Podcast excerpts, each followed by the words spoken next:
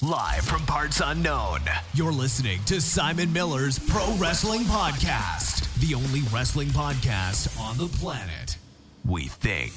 Sit back, relax, prepare for positivity to run through your veins as Simon Miller gives you your weekly dose of powerful pro wrestling audio. It is Miller Time.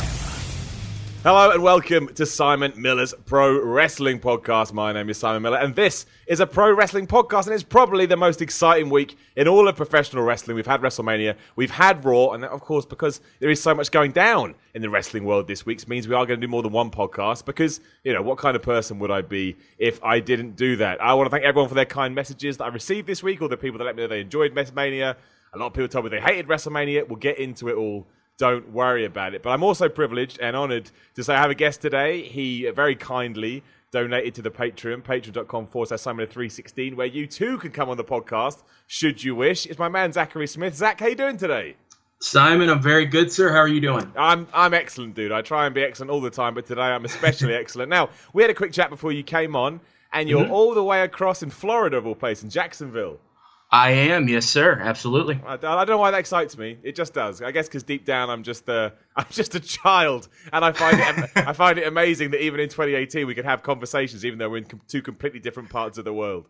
It is very cool. It is very cool to like have to think about the time difference and be like, oh right, I'm calling completely almost across the world. Yeah, dude, we live in an amazing time. I think sometimes we don't appreciate it enough. So I just thought I'd take no. this this 30 seconds to try and appreciate it. Uh, so look, before, like I say, me and Zach are going to talk about WrestleMania. We're going to talk about Raw, uh, and then we've got another podcast tomorrow. We'll go into SmackDown and some other stuff that I want to talk about. Do the Q and A.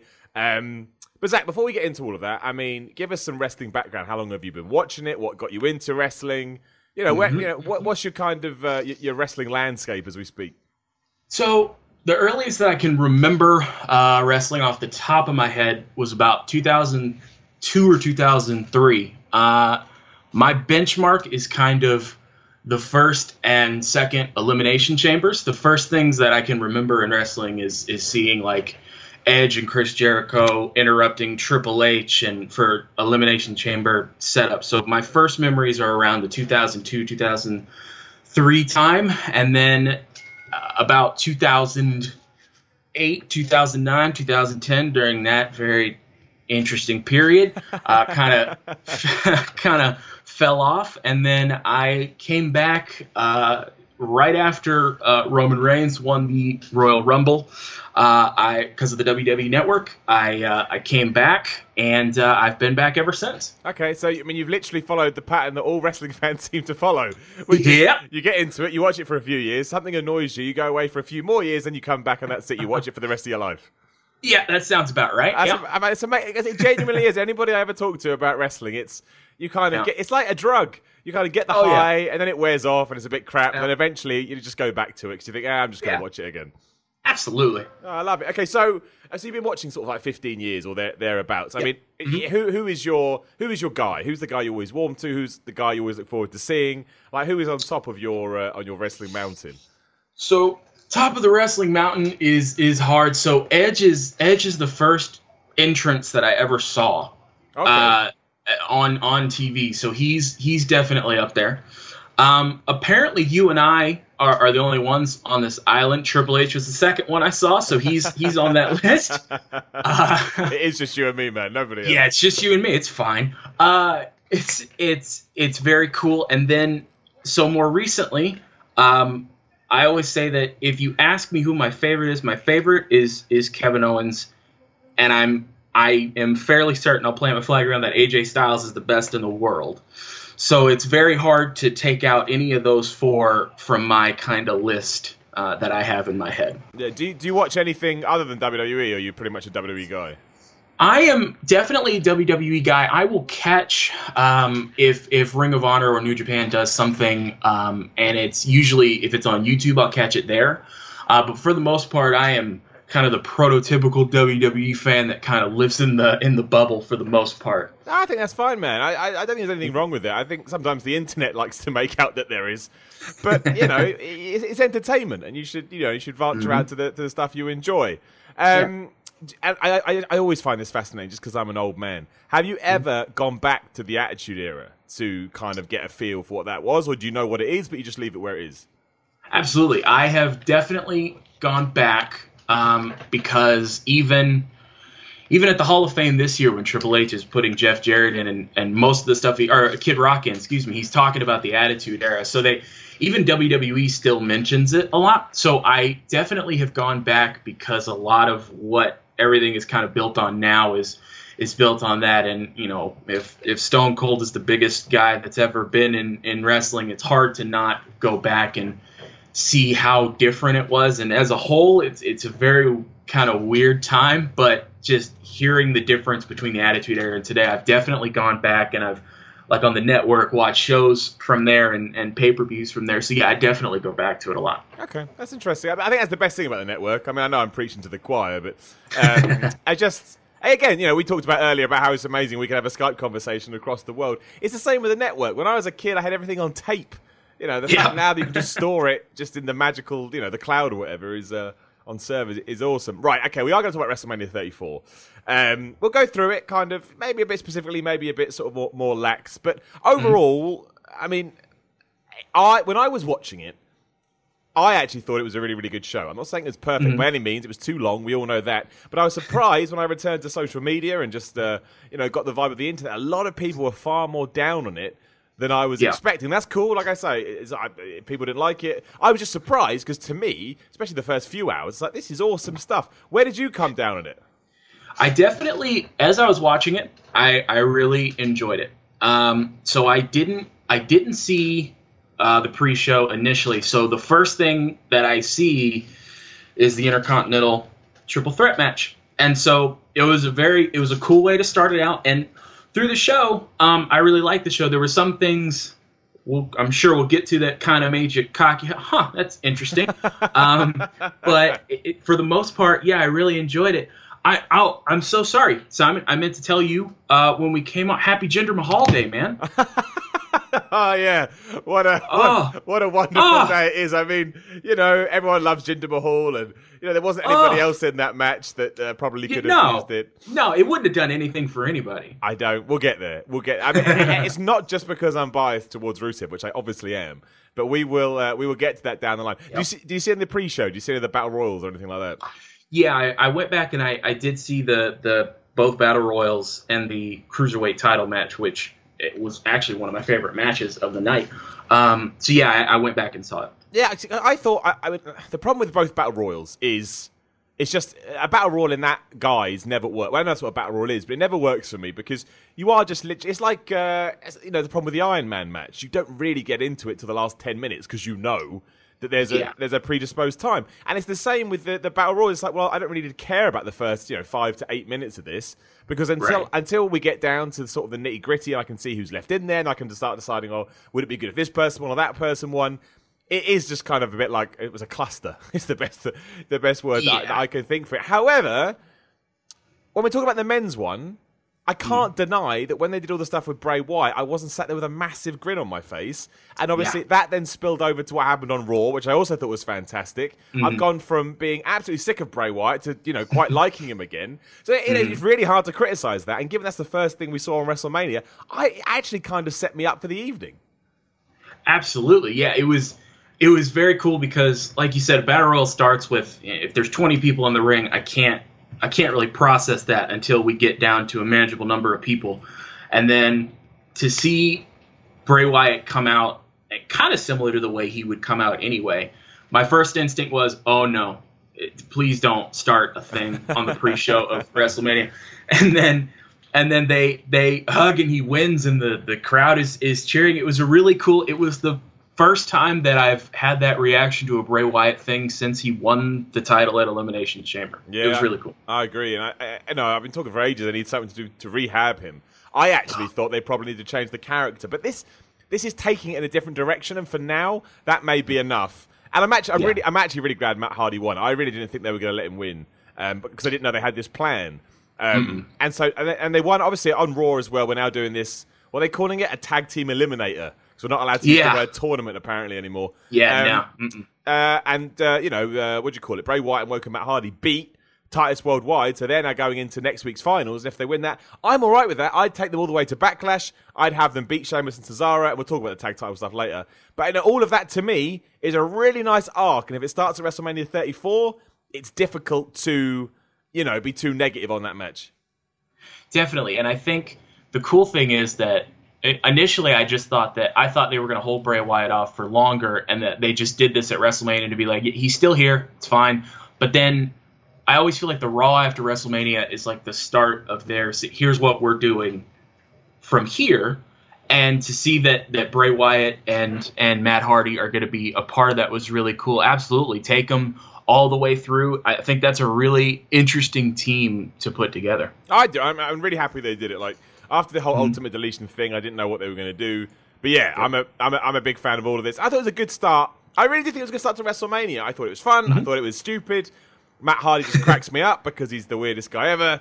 But oh, yeah. yeah. you know, it, it, was tough. I think it really did set the mood for the evening.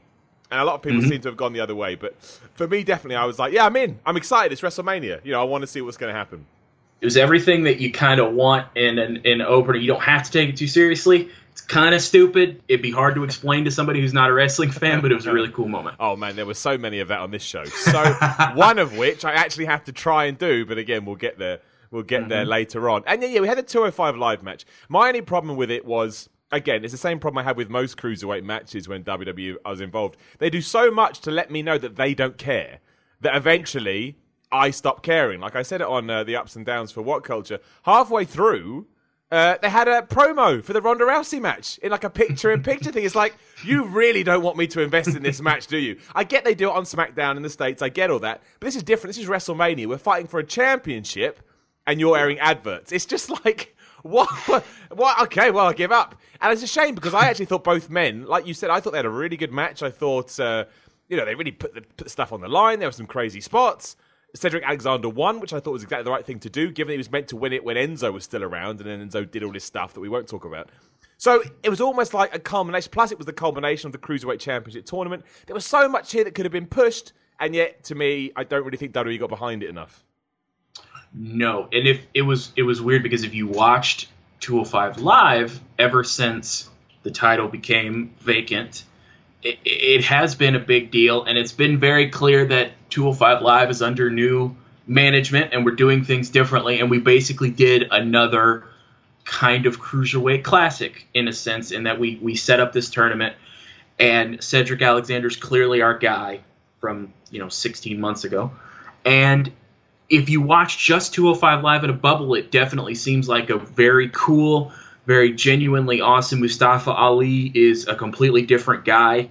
Um, and then you get to WrestleMania and it's on the pre-show, and they always say, "Oh, it's it's still the show," but if you have a commercial break in the middle of your match, I, that's not WrestleMania to me, and I don't necessarily know why you're showing me a promo for something that's about like I'm already here, man. You don't have to advertise to me. I'm he- I'm here for it right now.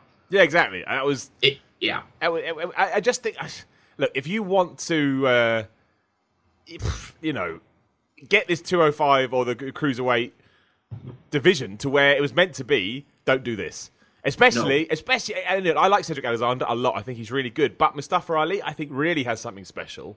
Mm. Um, you know, just the stuff he does. I really think you could showcase him. We didn't have to win here. I'm fine with the result, but yeah, I just I was a bit I was a bit taken aback by all that. But hey, look, it was in terms of the pre-show, it was a good one-on-one match. The crowd didn't really care, but I'm guess they're holding themselves. We've got like six hours to go. um, but yeah, I agree with you. I agree with you, and it's kind of the same for the women's battle royal as well. It was fine for what it was. Once it thinned out, it was decent. I did think it was weird they threw all those NXT women in there and then they didn't really make any kind of splash whatsoever. It it definitely seemed like they were like, we need to have women the women from NXT, and we need to have multicultural representation at the same time. Yeah, exactly. Yeah. But we don't. We're not going to have like this. Isn't where we're putting Ember Moon, which I'm 100% fine with, and we don't necessarily have the biggest names here. We just kind of have spot for it, it definitely seems like the the momentum for this kind of fell back a bit and it, it, it had cool spots in it where it was the NXT women, you know, facing off and that got a good reaction, but it definitely seemed weird that it was like it, it, seemed like they needed some people to fill in for them. Yeah, which I thought was I get. I think there's only 20 women in there in the end, but yeah. I I, ah, I think it's hard when you throw call ups into a battle royal. They don't do anything. I mean, and they don't get like an entrance or anything. It's just oh, oh there there they are. That I couldn't believe they actually showed all the women coming down together. It's like, why aren't you fighting? Have a fight. Yeah, it, it's like they did that.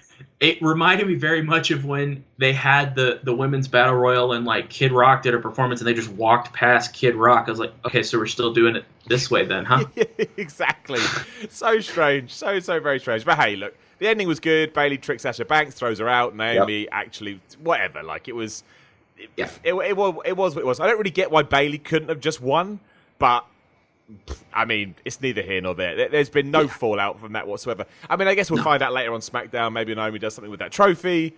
I don't know, but whatever. It was there to get people yeah. on the card. That's fine. Uh, and Absolutely. Then, and like you said, Mania started off properly, and in many ways, I, mean, I wouldn't say it was downhill from there. But that triple threat match, I mean, was one of the best things on the damn show. Yeah, it started off. It definitely started off with a bang, and that was a match that the story wasn't necessarily there but the I think the reason that it was still great is that you knew even if the story wasn't necessarily there, these are three of the best guys in terms of having a really, really, really good match. And if you put them together, at worst, you're going to get a really, really, really good match. Yeah, I totally agree. And I think there's a lot of unfair criticism towards The Miz. I think he held his own wonderfully. I think he did really well. He played his part. I actually think it would have been a detriment if he wasn't in the match. And I also, I said this as well. Like, if I'm ever going to be booked on WrestleMania, obviously not, but if I ever was, if you're not going to be in the last match, be in the first match. That pop for Seth Rollins was so good. It's just like all, everyone's ready, everyone's excited. You've just had the big build up to Mania. You put a big baby face out there, everyone goes crazy. Yeah, it's it's the it's the freshest that a crowd is going to be. You yeah. had warm ups in the in the pre show, and I, if you're gonna go on last, you you better have a match that should be last. But yeah, put me out first when the crowd is at its hottest and I get a big moment. Absolutely. I think so. I think it helps Seth Rollins as well because you know he, he I think he, I think he did carry a lot of that momentum into Raw the following night. I really do think. I think that it sounded exciting. Um, but yeah, great match. I was surprised that Seth Rollins won. I mean, they really don't like Finn Balor, do they? Because Seth Rollins oh, obviously oh. beat him on Raw. And I tell you what, I actually think it's hurting him too because I was amazed that that Raw After Mania crowd, Finn Balor came out and they were quite lukewarm to him. I thought they were like, "Yeah, okay, I mean, we like you," but and there was a few boos. Yeah. But yeah, compared to Rollins, who was like, and then even the Miz, like the Miz was over. He got a lot of oh, boos, but he was over. Balor felt a bit like, yeah, okay. Yeah, it it's really. I I, I was convinced that Finn was going to win, and I I, I thought it was just me at first, but when when the Raw Elimination Chamber happened, uh, I was watching it, and my girlfriend came over, and I, I did a quick test. So it's John Cena, Braun Strowman, Roman Reigns, Elias, Finn Balor's in there. Everybody, it's Seth Rollins is in there. Everybody's in there. And I, I asked my girlfriend, I was like, all right, this is your she's not a wrestling fan. She I don't understand why it's a big deal that they're fighting if it's fake. It's a whole thing. And she's got a point she does. I, it's hard to argue because it's true. Um, but I asked her, I was like, all right, this is your company now. You have one championship for your best guy. I just look at the people in the ring. Who are you get? Who who's your champion? First thing she said was, I would give it to John Cena, but he's older. Why the hell is he wearing jorts? That was. For, I'm going to be honest. That's the first thing she said. she's got, again, she's got a point. Excellent, fantastic point. Second was she said, I put it on the guy in the blue trunks. The guy in the blue trunks was Finn Balor. And that's with Roman Reigns and then that's with Braun Strowman in there. When when Finn Balor came to Raw after the draft and he got announced and he came through the crowd, it was a very visceral, very positive, very cool reaction. When Finn Balor and Seth Rollins were at SummerSlam for the Universal title, uh, Brooklyn kind of ruined it, booing the title belt being red but it was a very cool moment. And here's two guys who you wouldn't think would be the guys that are, they're putting over for the title, and they win. And then Finn Balor gets injured; he has to relinquish the title. He never gets a rematch. And then now he's in he's in WrestleMania, which is good, but and I liked his I liked his entrance, but if you're going to be going for the NXT title in London and you come out as the Demon, it's weird to me that you just came out as just Finn Balor. Yes, and I think that potentially, maybe, I, am probably being a bit conspiracy theorist here, but maybe that was done because maybe they don't, maybe it's true, maybe they don't want Finn Balor to be too over. I mean, that sounds insane, but we hear, uh, you know, we hear those kind of rumors and, and that news all the time. So maybe that's the yeah. case. I don't know, but yeah, I did. I also thought I thought it carried over on Raw as well. It felt like Seth Rollins had his place. It felt like. Um, the Miz had his place, but for a lot of that promo, Balor was just there. He was just hanging out. And it was a bit like, this is. I don't know. He, he feels like the third wheel in all of this, and I don't necessarily think that he should. Yeah, it was definitely at the end when it's Seth and Finn and Jeff Hardy.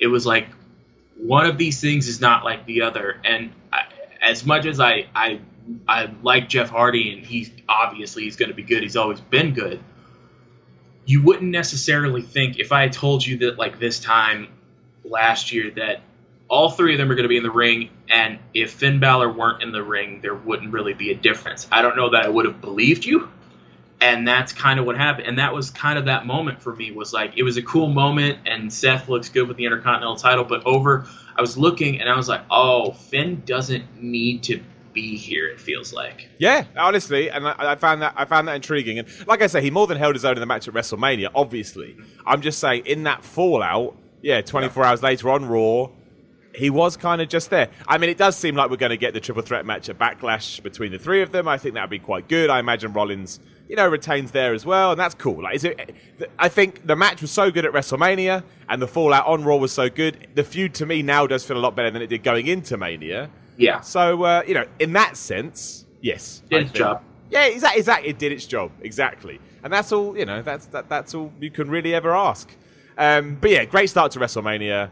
Uh, really enjoyed all the curb stomp stuff they did to, to, that tied into the finish, and then we moved on to Charlotte versus Asuka.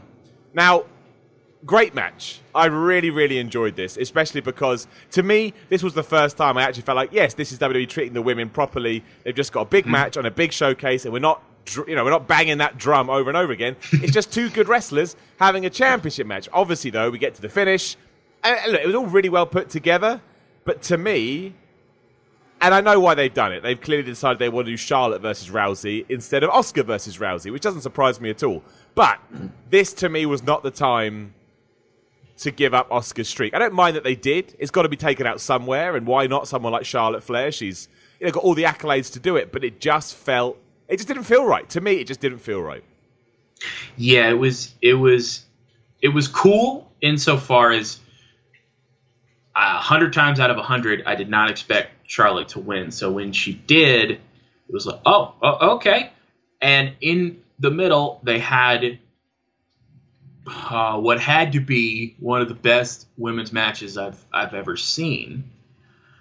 I think the problem here is that when when you build somebody up like this and they're built up around a streak, they they said a lot about Asuka being like the female Goldberg, and I think the biggest problem with the fact that Goldberg eventually lost to Kevin Nash was not so much the way they did it or who beat him. It's that when you build up something like the streak, the most interesting thing about Asuka was that she had not lost. Yes. And I think the bigger problem with ending the streak is that in the immediate, you hadn't really done anything else to make me care about her. I think this could be good in that, all right, streak's over. Now you if you want to have Asuka as a big main roster performer, you're gonna have to do something else. Because you can't do another win streak now, it would be pointless. Yeah. So you have to make her interesting because when I went into that match, the only thing that really interested me about Asuka was that oh she hasn't lost yet, whereas Charlotte, they're very clearly building the entire division and its place in history. I don't know if you know Simon, it's very historic, it's revolutionary. I've heard. I have. yeah, heard, yeah, yeah, yeah, yeah, yeah, once or twice. And the division's going to be built around her, so I'm 100% fine with her winning any time. But I just hope that they have something for Asuka to do now. Yes, that's my worry. I, I it always felt like they were protecting her because of this streak, and, and the other thing as well, we'll, we'll, kind of you know we'll get to it is, I, I don't like it. I don't like it. It's a bit strong. I find it interesting when you have obviously this is the first time we've ever had two Royal Rumble winners, and neither were successful at WrestleMania. That to me is always a bit. I don't. I, I'm not saying it will do. Of course, I don't think next year anyone's going to think any different. But it does water down the Royal Rumble just a little bit when neither of them. And what, I mean, it didn't do it. I mean, the, the, them winning the Royal Rumble made no difference to anything. It it definitely did, and I think at the Royal Rumble they have to small tweak. They have to stop saying the winner of the Royal Rumble will main event WrestleMania because agree. that hasn't happened in years, and I understand why it hasn't happened. But I'm watching the Royal Rumble. I'm very excited. But I hear Michael Cole say Shinsuke Nakamura is going to main event WrestleMania, and and immediately out loud, like, no, he's not. Yeah, there's That's no way. A little bit, yeah, that's a little bit of a of a problem. It, it was definitely weird having both of them lose because it always seems like it's a momentum shift in terms of who wins the Royal Rumble. And I get what they're doing storyline wise, like you said, we'll get to it. But it, it's definitely weird that both of them lost and neither of them were like particularly close to being the main event. Yeah, I mean, you know, that aside, you know, it was Yeah. it was a great match. It really, really was. Oh, It's yeah. one- It's one of my Yeah. favorite women's uh, WWE matches ever. Again, mostly because of how it was presented to me. Um, it just, yeah, it, it- I just like that. And you know what? I've got no problem. If Charlotte's going to win and she's going to go and take on Ronda Rousey in the first ever women's proper main event at WrestleMania 35, go nuts. Why the hell not? Yep. Why, why the hell not? It makes sense. You know, um, I don't mean this disparagingly. I just think they're brought up too quickly. You know, a lot of women currently on the main roster still have a long way to go until Yeah. they are, uh, you know, where they need to be. Charlotte does not need that. Charlotte is the finished article. We've already seen, Yeah. again, we'll get to it in a sec. We've already seen that Ronda Rousey knows what she's doing. So Yeah. with, with another year under their belt, yeah, absolutely. I imagine this will be a, a very smart plan uh, overall. But a great match. And Mm-hmm. yeah, you know, Charlotte still, look, it makes it gives that belt more credence depending what they do coming out the other end. You know, she's held onto it for ages and she won when everyone thought she was going to lose. So Yeah. it's, it's hard to be too mad at it. Uh, we then moved on to what I still consider to be one of the low points of the evening, which was the which was the US title match. Now look, it was fine, right? It was fine, but it kind of felt like WWE's placed it here because they wanted the fans to have a break. I wasn't really into it. Thank goodness Rusev was in it because without Rusev, I don't know. But as you mentioned earlier, look, I don't mind Jinder Mahal being the US champion either. I really don't. I think it's an easy way to get heat, and Yep. you you want to keep him at a certain position on the card post um, uh, post his world title run. However, my problem is when you have a guy that is now officially quite popular in the WWE and you still choose him to be the guy to take the fall. That to me just says straight away we've got no interest in doing anything with this guy. This whole Rusev thing's come along. It's great that it's selling merchandise. However, it's not something we're really going to look into. it's not only and, and you said it, it was just kind of fine but not only is it we have no interest in this guy it's what are you stupid why are you interested in this guy Exactly. It's almost like you're being punished because you Yeah. like him. I mean, Also- what is that about? yeah also more than wwe the the person who's like i think responsible for this is actually you simon because before i started listening to you i couldn't have given two craps about rusev. He's boring.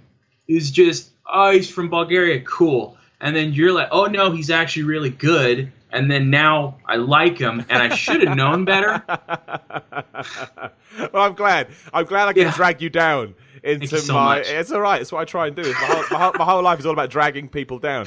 Uh, uh, no, but I just think he's he's he's an unfiltered talent, and he's un, he's an Yeah. unrecognized talent, and I just uh, I don't know.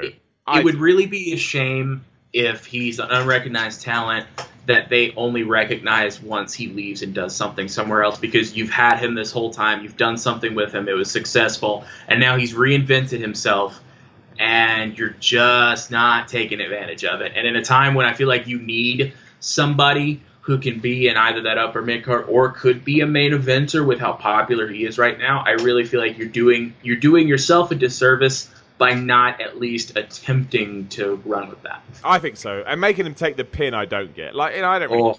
I don't really care. Like, it's wrestling, whatever. No. However, I don't get it. I just don't get it. I don't get it. I don't understand what the uh, yeah what the goal with this is. But nope. hey, anyway, that's what happened. Jinder Mahal won. I thought the match was average at best. I don't know mm-hmm. whether you enjoyed it more than I did. I thought it was okay. It was it was the restroom break match, and I was just kind of waiting for the finish because I thought if you're going to add Rusev to the match, there's no other reason to do it other than him winning. It was just kind of there, and it kind of seems like a conscious decision. That's all I got from it. Yeah, me too. I, I definitely think it was one of the, uh, yeah, just just one of the lower points of the evening. But hey, you know, whatever. It was fine. It, was what it was. Um, it's there. We'll see what happens on SmackDown. And then, of course, I think we probably got to what many people decided, and I think it's fair, was the highlight of the evening. You know, Kurt Angle and Ronda Rousey versus Triple H and Stephanie McMahon. I think just sort of like the real highlight was, I mean, Ronda Rousey is a bit like Brock Lesnar in the sense yeah. that she looks really, really good. I mean, that's kind of, yeah. you know, she looked, she had fire, she had intensity, uh, all her stuff looked good, it looked real. It's, it's yeah, it's, it's kind of one of those things where I'm sure they've been preparing for this exact match for ages. So going forward, we'll have to see how she uh, how she adapts. But it worked, and it's hard to criticize at the moment, given that it was her debut. It was her debut at WrestleMania. The she had Triple H on the other side. She had Kurt Angle beside her, but it mixed tag rules. Her opponent was Stephanie McMahon, who's not somebody who's going to carry you through something like this. She was in a match with Kurt Angle, Triple H, and Stephanie McMahon. She was the highlight. She felt really intense. She felt like she general, genuinely rather wanted to punch everybody's head off, and she was in there not to do anything necessarily flashy. She was like a car crash straight ahead, and she very surprisingly for her first match made it look really good and didn't seem out of place for a second. She just oh. seemed like the biggest deal in that match. Absolutely. I, I, mean, I, I think they hit the nail on the head. The crowd wanted to see her.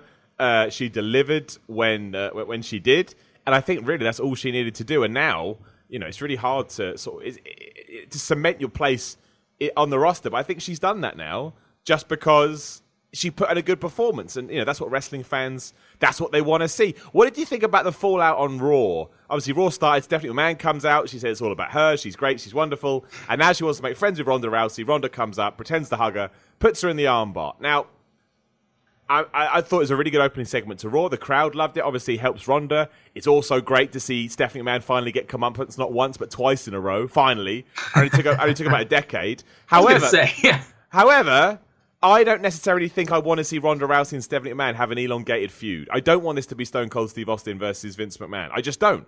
I, to me, Ronda has beaten Stephanie on the biggest stage. I, I'm hoping this was an angle to take Stephanie away, but my gut tells me it may be more of this is her focus for some time. When you just said I don't want it to be Vince McMahon Stone Cold, my my my stomach dropped because I didn't even think about that. I oh gosh, because her Raw starts, Stephanie's music hits. I'm gonna be honest with you, I skipped that part. Skip Stephanie's music, can't can't handle it. And then Ronda comes out, hug, armbar. It. I don't know if it was what I thought or if it what I, what I was hoping that they're doing it so that Stephanie cannot be on TV for a little bit could be. Uh, at WrestleMania, she just kind of tapped. Ronda didn't keep the armbar in, and I was very much hoping that, okay, we did this again. There was no Triple H this time. It was just Stephanie. Hopefully, this is just a one off thing. But yeah, I really hope that they're not trying to do a. They're trying to hold Ronda down, and Ronda's fighting against the authority thing because it's not 2012. No, I just don't. I just. I don't know. I just to me, she's yeah. she's already won. But I don't know. I did. Um, what did you think about when Stephanie McMahon had the the fighting skills to hold off the armbar?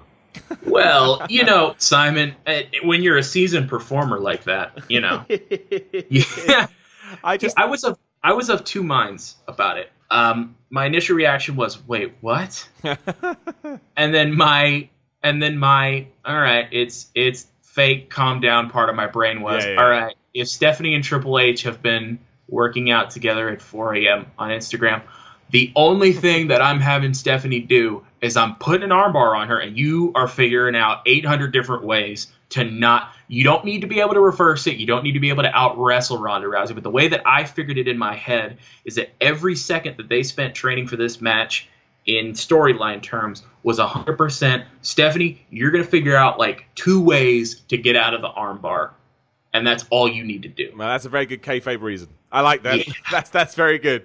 Uh, Yeah. I, I thought it was okay. The thing that just made me laugh is I can imagine the conversation backstage. I can imagine Steph McMahon slowly going, "Well, maybe I could block the armbar," and, then, and everyone, Maybe you try to put it on and it doesn't work. yeah, and everyone being like, "What? You mean like professional fighters can't do?" Yeah, I think I could do that. and everyone just being like, "Yeah, yeah, it's fine, Steph. Whatever you want." I'm very similar to Holly Holm. Exactly. I- yeah. uh, yeah. But I can imagine. I can hear them saying that. I can hear them saying that. Yeah. Like that promo video beforehand when they're like, "This is our world." I'm like, "Yeah, they believe this. They, they, they Oh, totally." that- I mean, it was yeah. great. It was really well done. But I'm like, they totally Yeah. believe this is true. 100. percent Didn't feel like there was even a camera on. It just felt like they were just talking. Yeah, I don't know how Kurt Angle feels about all this as well. He's been completely lost in the shuffle with all of this. I mean, which I guess had to happen. He's not going to sell any more tickets. Ronda Rousey is, but yeah, he he he- he was surplus to requirements here. And also, I was a bit miffed that you know we get to Raw and you know Kurt Angle's there, but he's not really sort of talking about it, and Triple H just didn't turn up.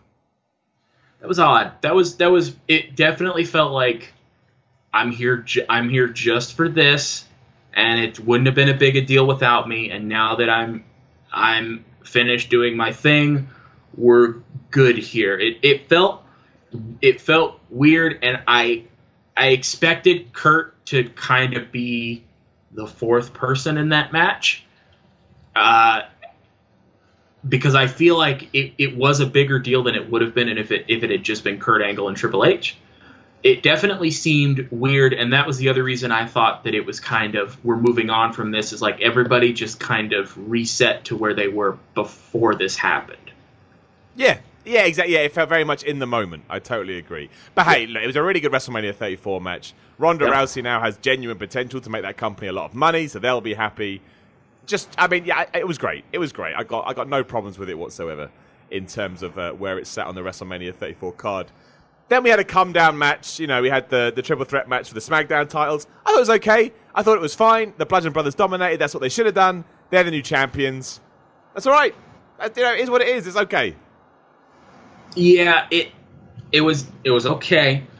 The Usos are my favorite team. I was I was the one dork who before they turned heel was still like, no, no guys, they're they're really good though. so to see them come out at WrestleMania as champions and they're not on the pre-show. They've worked and they've built up something really cool and here's a match. And then the new day come out with little people and pancakes. And then they have like a five minute thing. It was it was fine. It was there. I'm i'm glad that new day performed this year. I'm glad the blood i'm glad luke harper's back and i'm glad the usos got a moment that's kind of all i could take from it Yeah, I think that's fair. I think it's fair. I think it was what it was. I'm just glad that they, they booked it in the way they did. I'll be intrigued to see what happens from now. Like on Raw, they talked about the Superstar Shake-up that's happening next year, uh, next Yeah. year, next week over Yeah. both uh, Raw and SmackDown. I don't know. Do we move the Usos? Do we move the New Day? I imagine the Bludgeon Brothers will stay put. But I mean, would you shift them around? I mean, I, does this feud continue? I don't really know what we do.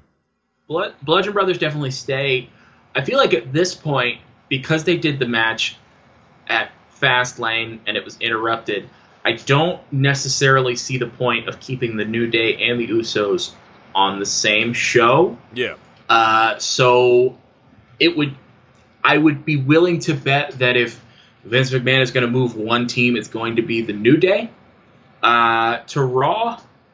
But it definitely feels like one of those two teams kind of needs to move over. Bludgeon Brothers are obviously staying, and of the two, to me, the Usos seem more like they're fine with them staying on SmackDown, and the New Day is like one of their attractions that, and they put their attractions on Raw. That's kind of what it feels like. Yeah, no, I think you're totally right. I think you're totally right. I would like my big thing with the Superstar Shake-up is I want um, I want the tag team divisions and women's divisions to be shuffled up. The men, I'm actually quite happy with how it is at the moment. I don't think we need to muck around with that too much. Yeah. Um, you know, a couple of trades, you know, a couple of trades is fine, but let's nah, let's not overdo it. That would just be my gut feeling. I definitely that would be good, and I've given up having one tag division, one women's division, but I also I thought it would be cool if we kept two tag titles, but somehow or another we have the Raw and SmackDown women's titles.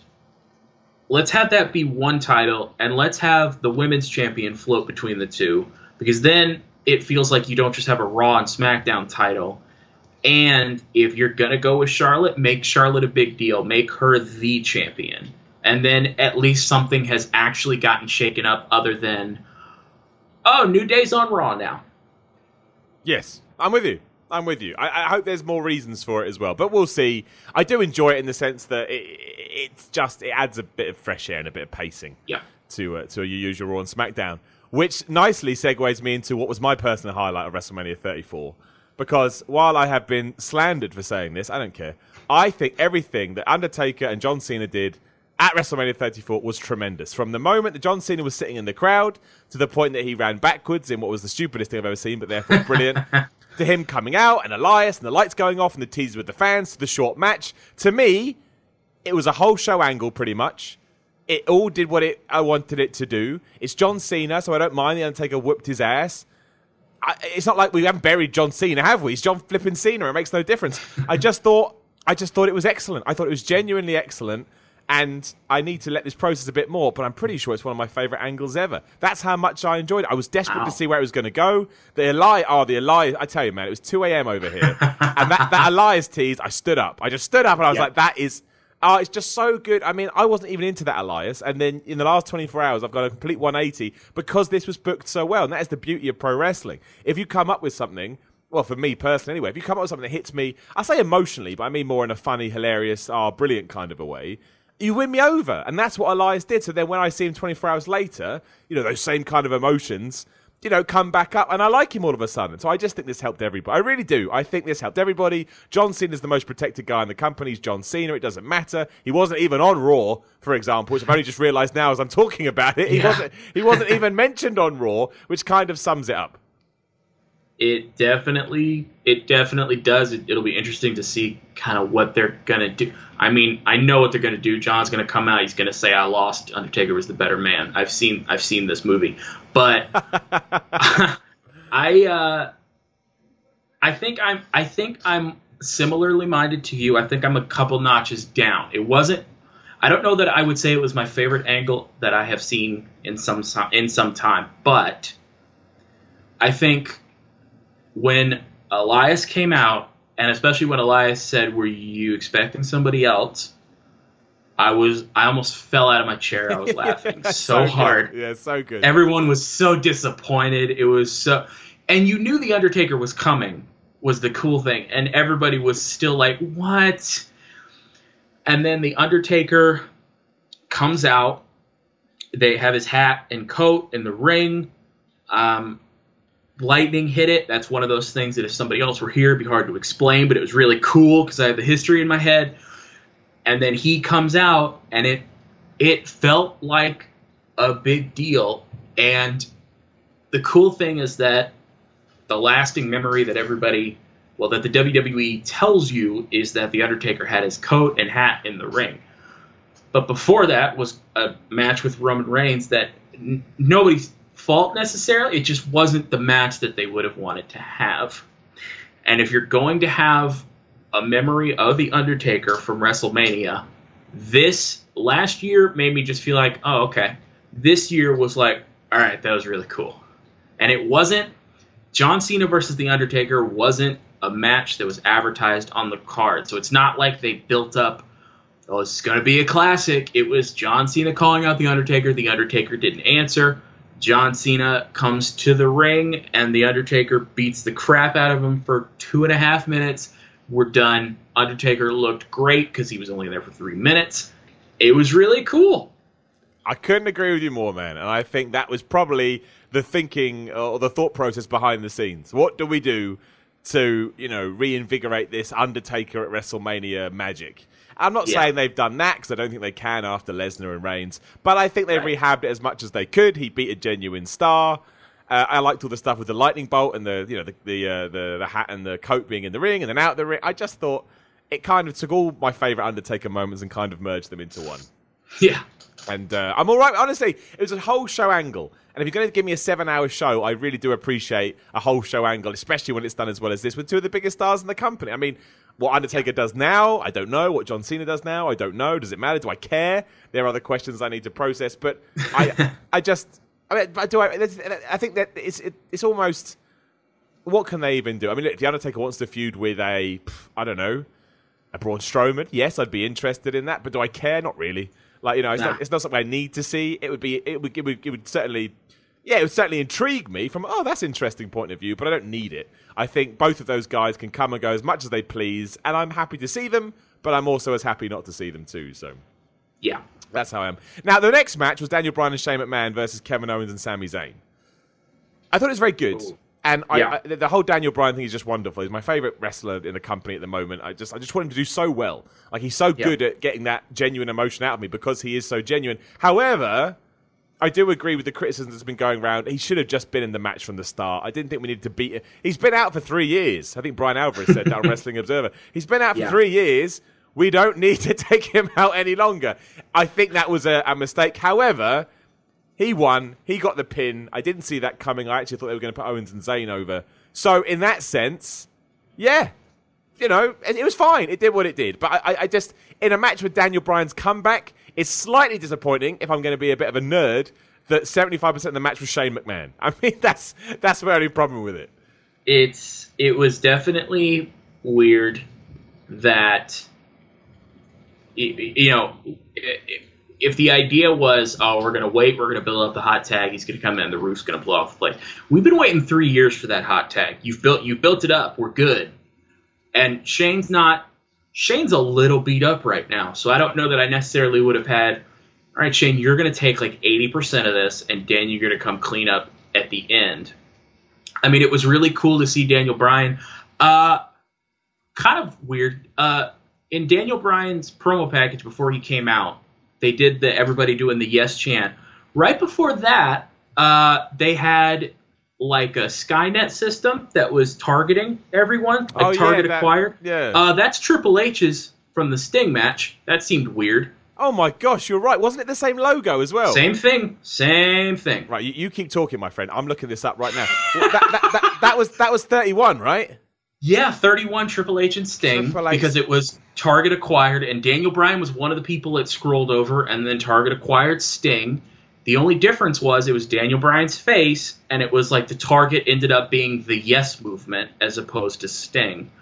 So that was a weird, like that. It didn't feel very Daniel Bryan, and then it also felt like. Oh my gosh! I'm watching it now. It's identical.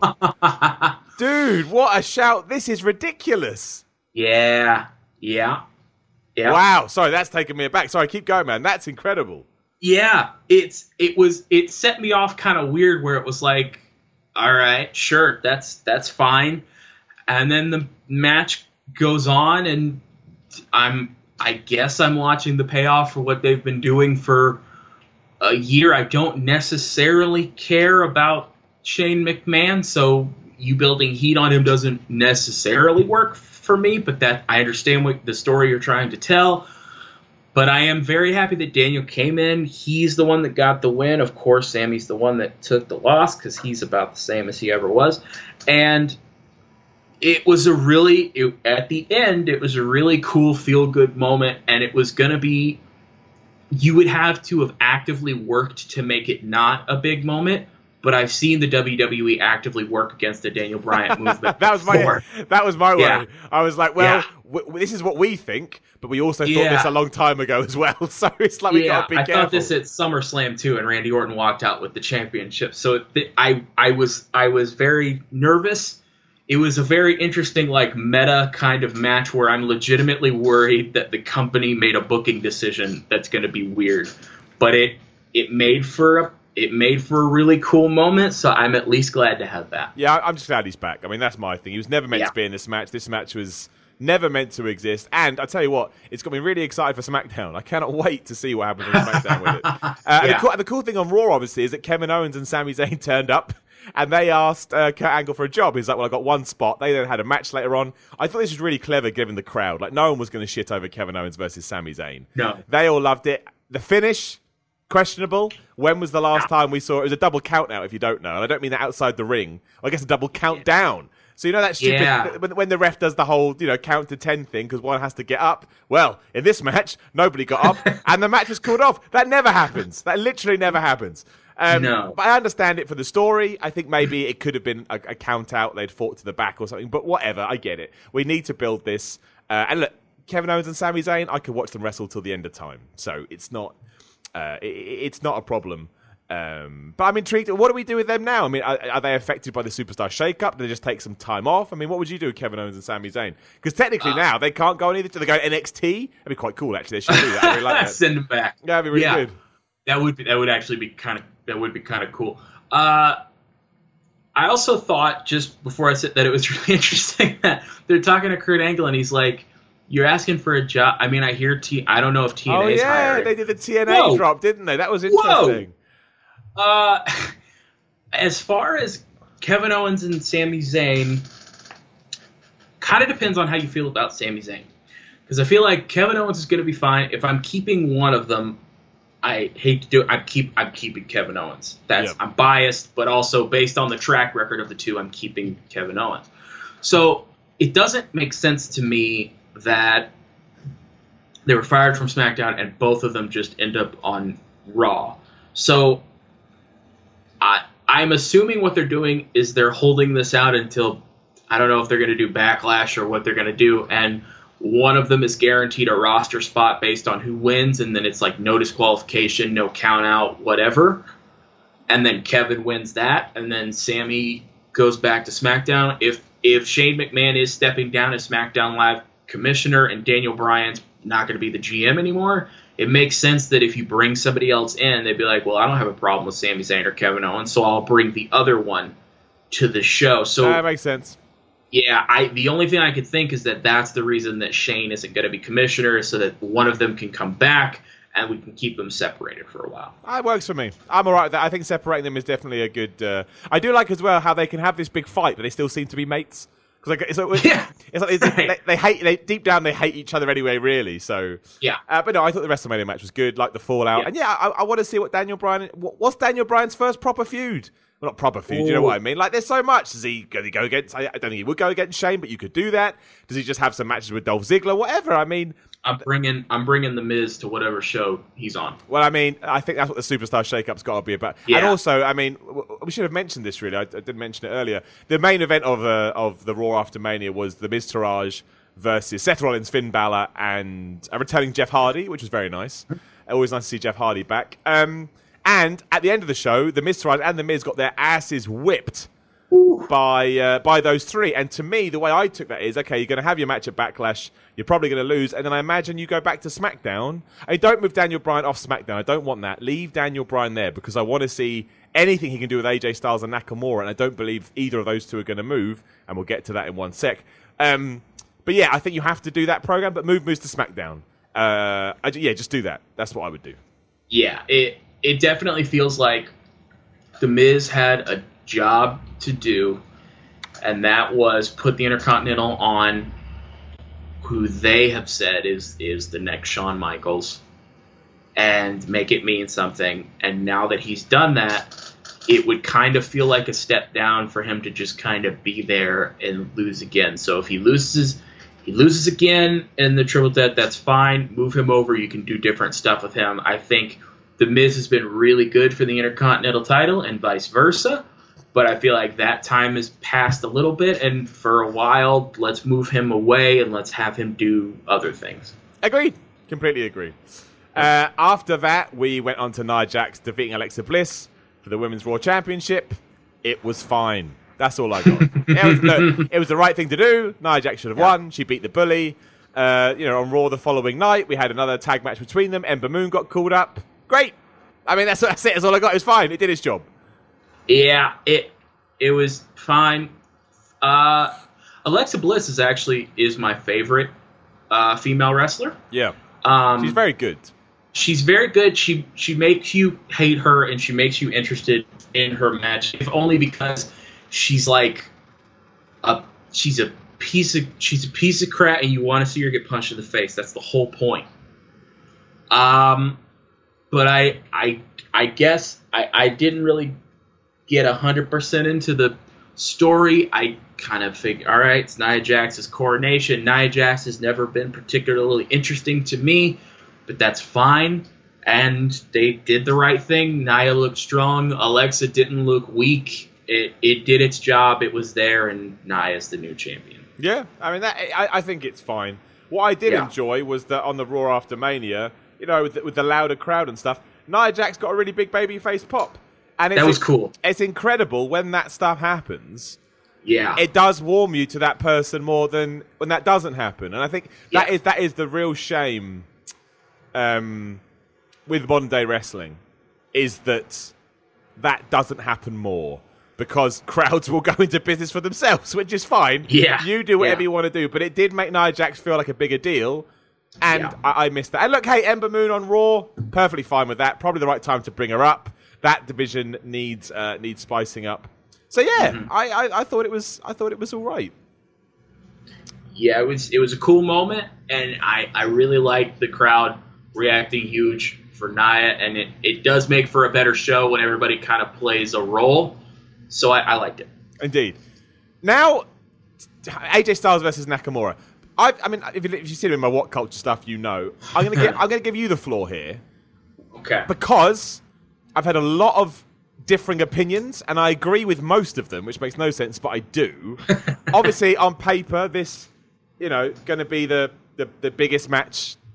uh, You know, it, it was the show stealer on paper. Yeah. Where, where did you come out on the other end? So,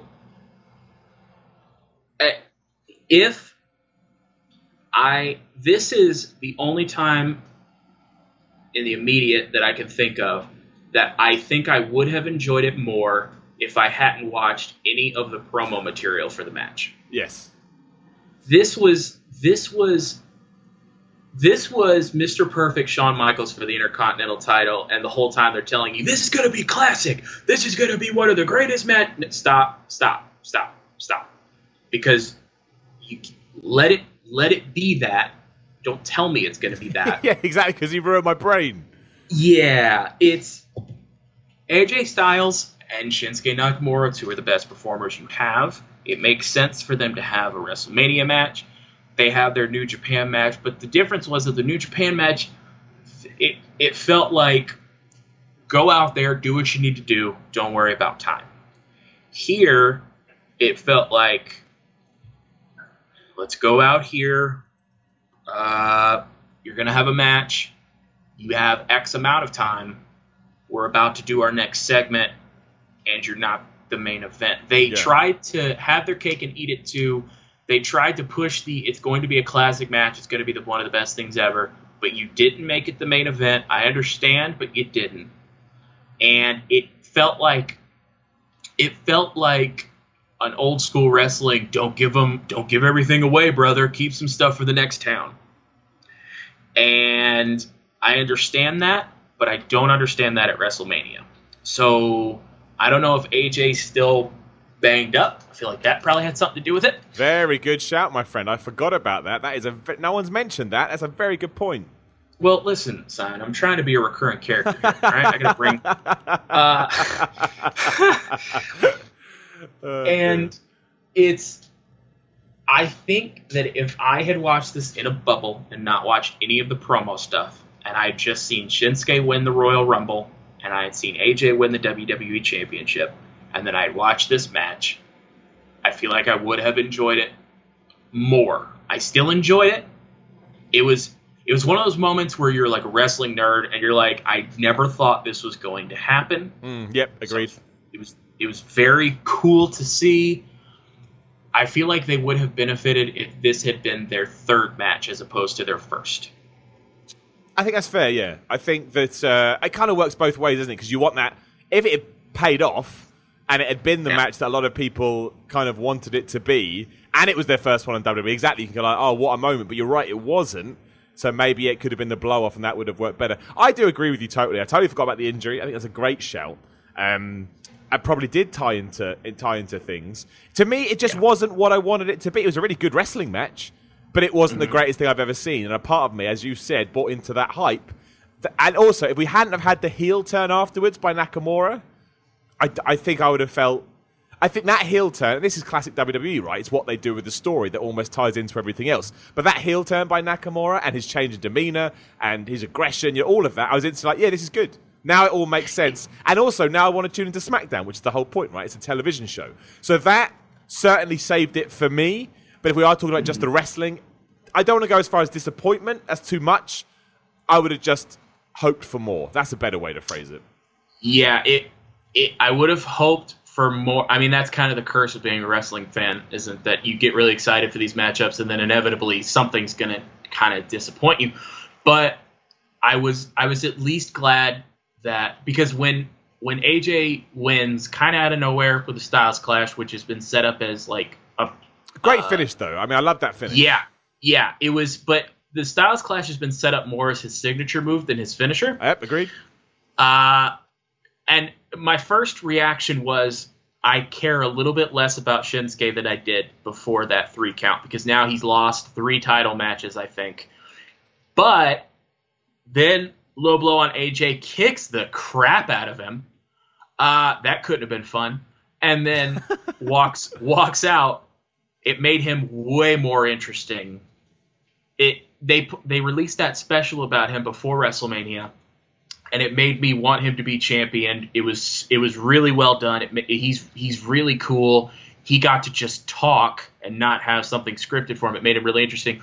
This was the other way that if he's going to lose, that's fine, but he needs to feel interesting. And this isn't a side of him that I've seen before, and I'm I'm excited to see where that part goes. So at least something came out of it where it can continue from here. Yeah, completely, man. But the good thing is, you know, feud's going to continue and now we can kind of uh, establish those uh, those fa- those face heel lines. AJ is the face, Nakamura is a heel. Hell yeah, man! I mean, I'm all right yeah, with that. Man. That's okay. Uh, right. Okay, let's. We're just gonna do it. So Braun Strowman. now look, I'm gonna. Look, everyone knows. I'm not even gonna run down the match. Everyone knows what happened here. Like, I don't mind it. In terms of in the moment, I was almost in tears. I thought it was so funny, and I thought it was so ridiculous. And as I mentioned earlier in this podcast, I had to say someone asked what happened at WrestleMania, and I said, "Oh, a ten year old won the title." They don't. They, they, they don't watch any wrestling, zero. And they said to me, we're not a literal 10 year old. And I was like, no, no, no, no. I, I literally mean a 10 year old child won the title. No, his name's Nicholas. exactly. Yeah, yeah it baffled. They were like, what do you mean? I thought you were being like contrary. I was like, no, no, I mean an actual, an actual child. Um, yeah. And in that sense, it's funny. And on Raw, when Braun and Nicholas turn up, I mean, I, I can't help. I, look, I was, I, I loved it. However, however, sometimes we do have to put our critical hats on not only did this happen on WrestleMania, he just gave it up on Raw because he's got school. what? What? What? What are the tag team belts worth anymore? Nothing. And I don't care. It's wrestling. Wrestling is irrelevant in the grand scheme of things. But it's a wrestling yeah. podcast. You know, we we got to take it seriously to some degree. Otherwise, what's the point?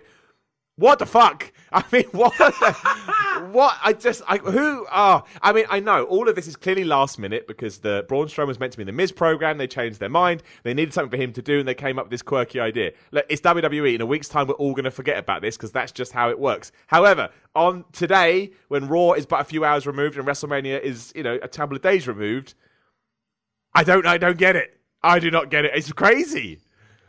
It, and I know you, said in, in a week we're we're gonna forget about it.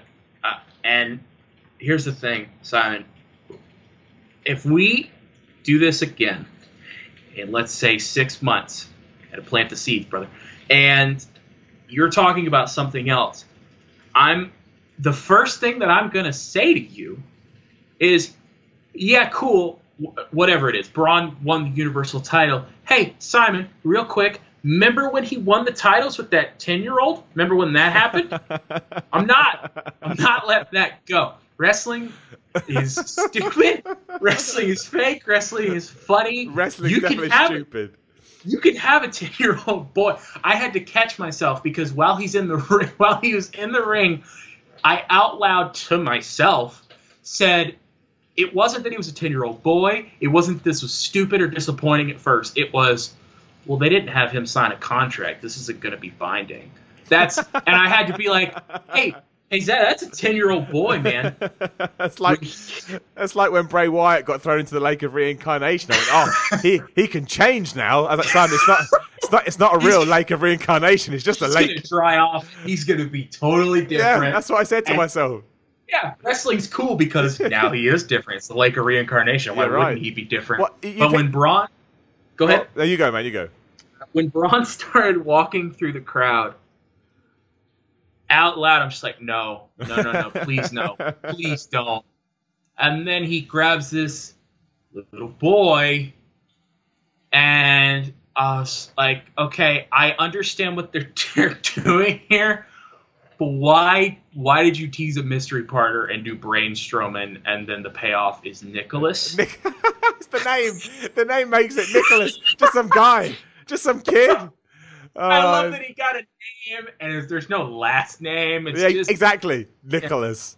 and then they put him in the ring for a second, and Sheamus for a second was like, I could probably take him out. That is funny. That was- it was funny. It was funny, and, you, and you hit the nail on the head in the sense that you know it is wrestling, and we can do stuff like this. So we should. We should. It's a talking point. Yeah. You know, I I actually It's- agree. You know what? I loved it. I don't care. Who cares, man? It's fucking hilarious. Like I don't care. If you're gonna do this with somebody, Braun Strowman's the guy that you could do it with because I will believe him pulling down a stage on Kane and Brock Lesnar. I will also believe him saying when Nicholas finishes fourth grade, we're gonna be back and they're gonna get these hands. I'll believe both. I don't care. I'm down. yeah, and you could tell it was so last minute as well because that was that was it for Braun on Raw. Didn't see him again. That's it. That Yep. it. Just he came stopped by real quick. Gonna drop this off. I'm a gentleman. I'm not an asshole. I'm gonna drop the titles back off. Yeah, yeah. I think it may have been better. And I, again, I'm being a I'm being a, a, picky asshole here, but I think it may have been better if Braun had said, "Look, I'd like to get another partner," and, and then lost them. I get they don't want Braun to lose, but I just Right. think give those titles some credence. That's my only problem. They literally threw the titles away. That's what they did. They just, I don't want them. All right, okay, I'll have them. Thanks. I don't want. Yeah, it was. I. I it was. It was like Triple H being handled handled the world title. Yeah, it was like that. Yeah. Worse because it was just like these these jeans don't fit your brother anymore. Here, well, Nicholas probably still getting hand me down, so it's, uh, it's all good. But like, I, I, can't look. I, I, the whole time we've been talking about this, I've been smiling. So yeah, you know what? Yeah. I can't. I can't be mad. I just can't. I can't. I should be, and I have been on ups and downs and stuff, but I can't. Here on I Simon it, Pro- and yeah. I'm laughing. I don't know what to do. No, me neither, man. I mean, it, Yeah. but fuck it. Yeah. just, just, oh dear, so bizarre. But anyway, that led us to our main event. I mean, look, the main event is what it is now. It's all kind of changed after the fact. 'cause We learned about Brock Lesnar re-signing. Brock Lesnar apparently threw a hissy fit backstage, but there's an argument there. Maybe that was a work. We don't know. What I was hearing today, I don't know whether you heard this, is apparently that nobody even knew that Brock Lesnar was winning, other than you know Roman Reigns. Um, yeah, all the the usual players like you know the McMahon's probably Triple H knew, but you know in terms of like the writers didn't know that you know people were surprised when it happened. The referee, uh, this is all stuff I've been told obviously by Meltzer and people like that, not personally, but um, that apparently the ref was even fed the information halfway through the match. Look, just count the three, which is basically like don't worry about you, don't worry what you've been told, just do it. So there's certainly there's certainly a situation here, um, but to me. And I understand, I got some flack for this because I guess I'm coming at the direct people. The fans ruined it. Do you know what I mean? Like, if you don't like the match, that's cool. Absolutely, on no planet am I ever telling you should cheer for the sake of it. No, WWE's there to entertain you. But this was uh, this was uh, a lackluster before they'd even locked up, and I think that was my problem with it. it was and I understand why you would do it. It's the fourth or fifth WrestleMania main event.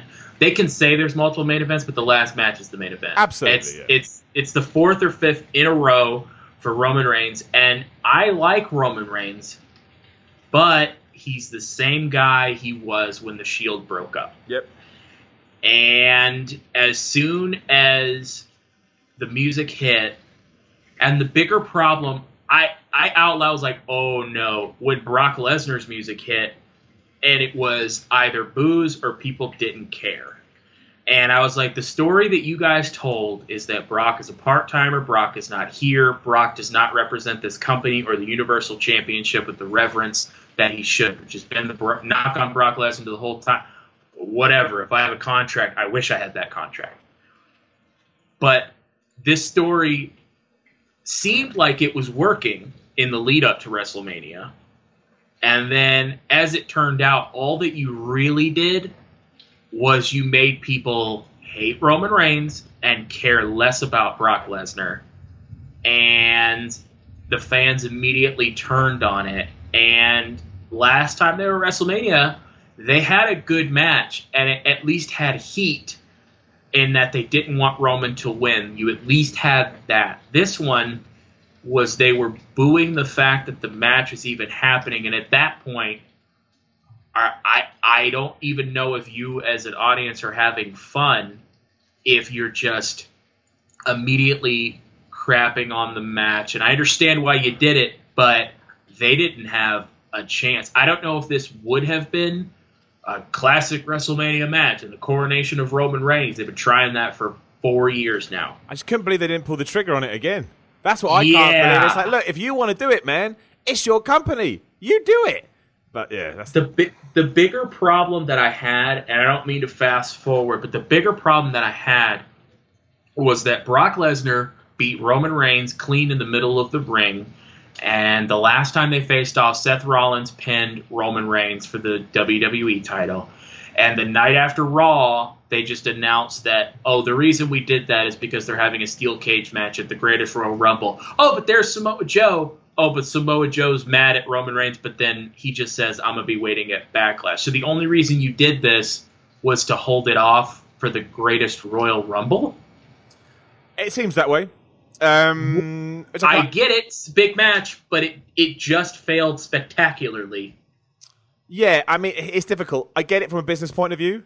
Um, That probably will make them more money because that 10 year deal they've got with Saudi Arabia, whatever it is, is, is considered a big deal. However, it's going to be seen by less people. Uh, you, Yeah. You're right, it kind of throws away a year's build. It makes it even more convoluted and confusing. Uh, it takes away something from both Roman Reigns and Brock Lesnar. So I don't know. I don't know what to make of any of this. I love Samoa Joe coming back on Raw. That was awesome. Cut an Yeah. amazing promo. You- You'd have to imagine that originally the plan was going to be Roman Reigns versus Samoa Joe at Backlash for the the Universal title. I still think that will be the case. Um, Yeah. But yeah, the way we've got there is look, it makes it more interesting as a smart fan because it allows us to jump into something. But yeah, as maybe more of a storyline WWE fan, interesting to say the least, and not potentially as productive as it could have been otherwise. Um, so yeah, I'm, I'm, I don't know. The match was ruined by the fans for me. I couldn't get into it. Obviously, they grabbed him back when he did the finish. You know, Roman Reigns coming out on Raw and you know starting this like conspiracy theory angle kind of Ugh. makes it work a little Yeah. bit. But again, it feels very much after the fact, and I think that's the problem. We had a plan and we veered away from the plan, so now we're like, how do we make this work? Yeah, okay, he's untrustworthy and he's down, but ugh, I don't know. I don't know. It's it, I'm intri- I'm intrigued. I'm intrigued by it. So I think that's good, but I need to see where we are in a month or so. this kind of feels like when Roman came out and he looks very despondent, very beat up, which makes sense. He should. And then Samoa Joe comes out and says, "You you failed. You're a failure. You're also a liar. You're going to lose at the Greatest Royal Rumble." It felt, and not to bring this back up, but it felt a lot like when Roman was suspended for a month and then Dean Ambrose pinned him at Battleground and then they had the Universal title, and Mick Foley and Stephanie McMahon are in the ring. Everybody's on the apron. It's when Finn Balor got announced. And the first five minutes of that was them saying, well, if Roman had just freaking not lost, well, if Roman wasn't such a loser, well, if Roman could do this, Roman could do that. Oh, by the way, you're in one of the qualifying matches. It felt like that where it was like, okay, you seem like you're mad at him, but then the guy who just lost clean is also going to get a rematch. But then here's another guy who said you're a failure, you're a liar, you're going to lose, but that guy's not in the match. It just felt very weird and pasted together, and kind of a weird way to set that up. I agree. I agree. And I- But I mean, this is what happens when Brock Lesnar re-signs contracts at the last minute, right? Yeah, I mean, yeah. ap- apparently it's a uh, it's a short um, a short a short term contract. I don't know what that means. Is that six months? Is that a year? It's got written Right. into it. They can have one UFC match. So that means that to me says it's got to be a year because Right. you know uh, Brock can't compete for six months. He's got to back. He's got to get back into the USADA testing pool first, and that's a six month wait after his suspension. So I imagine it's a year contract. Um, I don't know. I don't know. Like I say, I think with the fallout from it, it's becoming a very interesting main event. But from It's uh, more interesting than it was. yeah, but from a, a sort of performance point of view, not a performance point of view, because I thought they put the, the time in. Yeah. Yeah. it just fell flat, didn't it? It just fell flat. I mean, it just that, that, Yeah. that's that's the truth of it. And apparently, of course, Brock Lesnar threw a tantrum backstage afterwards, He threw the belt at the wall and stuff. And again, who knows if that's true or not? I don't know. I mean, I don't know who. Uh, if you're, I, it's weird to me that he would do that, and then like he's also the guy who is in this for the money. I'm here to get out, which I respect. I'm actually cool with. But then you hear these stories where like he's legitimately pissed off that like you just sent me out there in a in a damn death trap. Don't do that. Don't do that shit. That's kind of that's kind of cool that Brock was like, "Hey, d- knock it off." Well, he's the only person that can, right? I think that's how he gets away with. Who else I- could do it? John Cena could do it. I think that's him it. and John Cena, maybe Randy Orton. Yeah, maybe. I mean, Undertaker, obviously, but he doesn't really count anymore. Yeah, well, But yeah. yeah. That, I mean, who, Brock Lesnar is. Li- this is why I can't hate him. Everyone tries Yeah. to get that. He's fucking living the dream. I'll take his gig. Oh, I'll take his the- gig tomorrow. he got to throw the Universal title against the wall. He yelled at Vince, and nothing's happening. Nothing. Nothing. Imagine Finn Balor did that. See you, Finn Balor. oh, You are- gone so Yeah. fast. you are out of here. Oh, Oh dear. Um, other things on Raw that I'll just touch upon quickly as well. No way Jose debuted. That's fine. It looks like he's going to be an opening mid card act in the same vein as Adam Rose. Doesn't Yep. really surprise me. Paige retired, Yeah. which was sad. Um, uh, Bobby Lashley came back in an awesome section with Woo! Elias. You should definitely go and watch that. And the authors of and the authors of Pain got called up too. I just thought I'd throw all that out there. I mean, sort of obviously excited about Bobby Lashley. I take it. Oh yeah, absolutely. I was um right before, well, a few years before I clocked, I clocked out. Um, you, you said a lot that one of the things that struck you about Triple H is that he looked very different than everybody else. Um, he had he's he's very well put together. He is he's very muscular. He looks like a vicious guy who could beat the crap out of you. Bobby Lashley was that for me. Um, he was he was silent a lot of the time because he couldn't talk at the time, but he was he was it's probably for the best. He was the biggest guy. He was also like scare the crap out of you fast. And I remember him being in the steel cage, and then he jumps at the cage and knocks it over onto Umaga or whoever it was. And I have memories of Bobby Lashley in that capacity. So when he comes out and I get to see him, and now the crowd is reacting big time to him and saying "Welcome back," it was like it was really cool that like he he was kind of just a big guy that they brought in at first, and then he went away. He got really good, and oh, now he's back. And he's the only guy I can think of that could wear like a sweatband, and nobody's like, "That's kind of lame." I, I love the fact he wore the sweatband. It's like, Yeah. well, you going to take the piss out of him? Look at him. Look I'm at him. I'm not telling him. You tell him. And I thought, Yeah. I, I thought everything. I thought the pop was good as you'd expect. Uh, he looked awesome. The, the the suplex on Elias was all. I am a bit worried. I didn't care before. I, I actually that's not true. I did. I did a video on it. But the, Elias is becoming a bit of a jobber. Oh, he's becoming a jobber, but he's becoming a jobber like without even a match. That's the thing. He just gets. He just play. But then again, it's working, right? I like him now more than ever. So. I, don't, Right, I don't know. I, he's, he's an interesting conundrum, but no, I, I thought the Bobby Lashley thing was great. Out of everything we just talked about, the only thing I didn't like is when Authors of Pain got rid of Paul Ellering. I thought it was it was so nice and refreshing to see Paul Ellering on Raw. I'm an old school wrestling fan, so you know I get excited about nostalgia. But also, it was nice to see a manager with a tag team. I know Vince McMahon doesn't like managers, but can we not have one? Can don't have one manager? And you know that's the story they told. I thought that's a shame that we just got here. It it was. I'm actually very excited because I get to we get to disagree about something and not just be two dudes agreeing about wrestling together. I when I watched Takeover last night or the night before rather, and I saw Paul Ellering come out with the Authors of Pain in the promo package. The Authors of Pain were talking, and they didn't do a lot of that in NXT. Paul Ellering talked for them, and the first thing I thought was, okay, so we're moving on without Paul Ellering then, because there's no other reason for them to talk. Yeah. I, when they did it, the first thing I said was, "Yeah, fuck him." What? Because I agree with you. It's very cool to have managers, but I felt like Paul Ellering was not so much a manager or an advocate as much as he was a guy that like brought them to the dance, and I thought it was kind of cool that they were like, "Nah, man, we're here, we're good." Now, if Andrade Cien Almas comes up and Zelina Vega's not there, you better fix that shit. But I kind of felt like, okay, so this guy got them to the dance. Now they're here, and now they're leaving him behind. I kind of liked it. Fair enough, man. I could buy into that. I think we'll have to wait and see, right? I think Yeah. for me it was more just, uh, oh, Paul Elleringon's on Raw. That's nice. Yeah, right. It was cool. Uh, I, I think you, you hit the nail on the head there as well, though. I think you're right. I think we will see uh, Almas on, on SmackDown today, or later on. I think that's, and I also think oh, I had another name. Who was my other name? Oh, I've forgotten now. It doesn't matter. uh, um, yeah, I think I think I think that'd be good. I think he'll be really good on SmackDown. I'm quite excited Yeah. to uh, I'm quite excited to see it. I mean, that's it. That is all the wrestling that's taken place in the last sort of 48 hours. Um, I still need to catch up on everything else that happened over the weekend. There's still an amazing Ring of Honor show for me to see. Apparently, Yes. I've yeah, got to, I, apparently. have got to see that Kenny Omega versus. Have you seen the Kenny Omega versus Cody Rhodes match from the Ring of Honor? I haven't seen it. I saw I saw kind of fallout from it, but I was like, "Oh, that must have been really good." Yeah, I, I, I want to see Marty Scurll versus. Um, oh, I've forgotten his damn name now. The Ring of Dalton Honor champion. There we go. Thank you very much. I want to see that too. Apparently, that's good. So Yeah. there's loads of wrestling for me to catch up on, which I will do at some point. But I, I think, and you let me know. I think mostly WrestleMania. I mean, NXT Takeover was it was incredible. Now that I've seen that as well, and we should probably just, did you, we should probably just just quickly because I know we're, we're going on here, but just quickly, yes.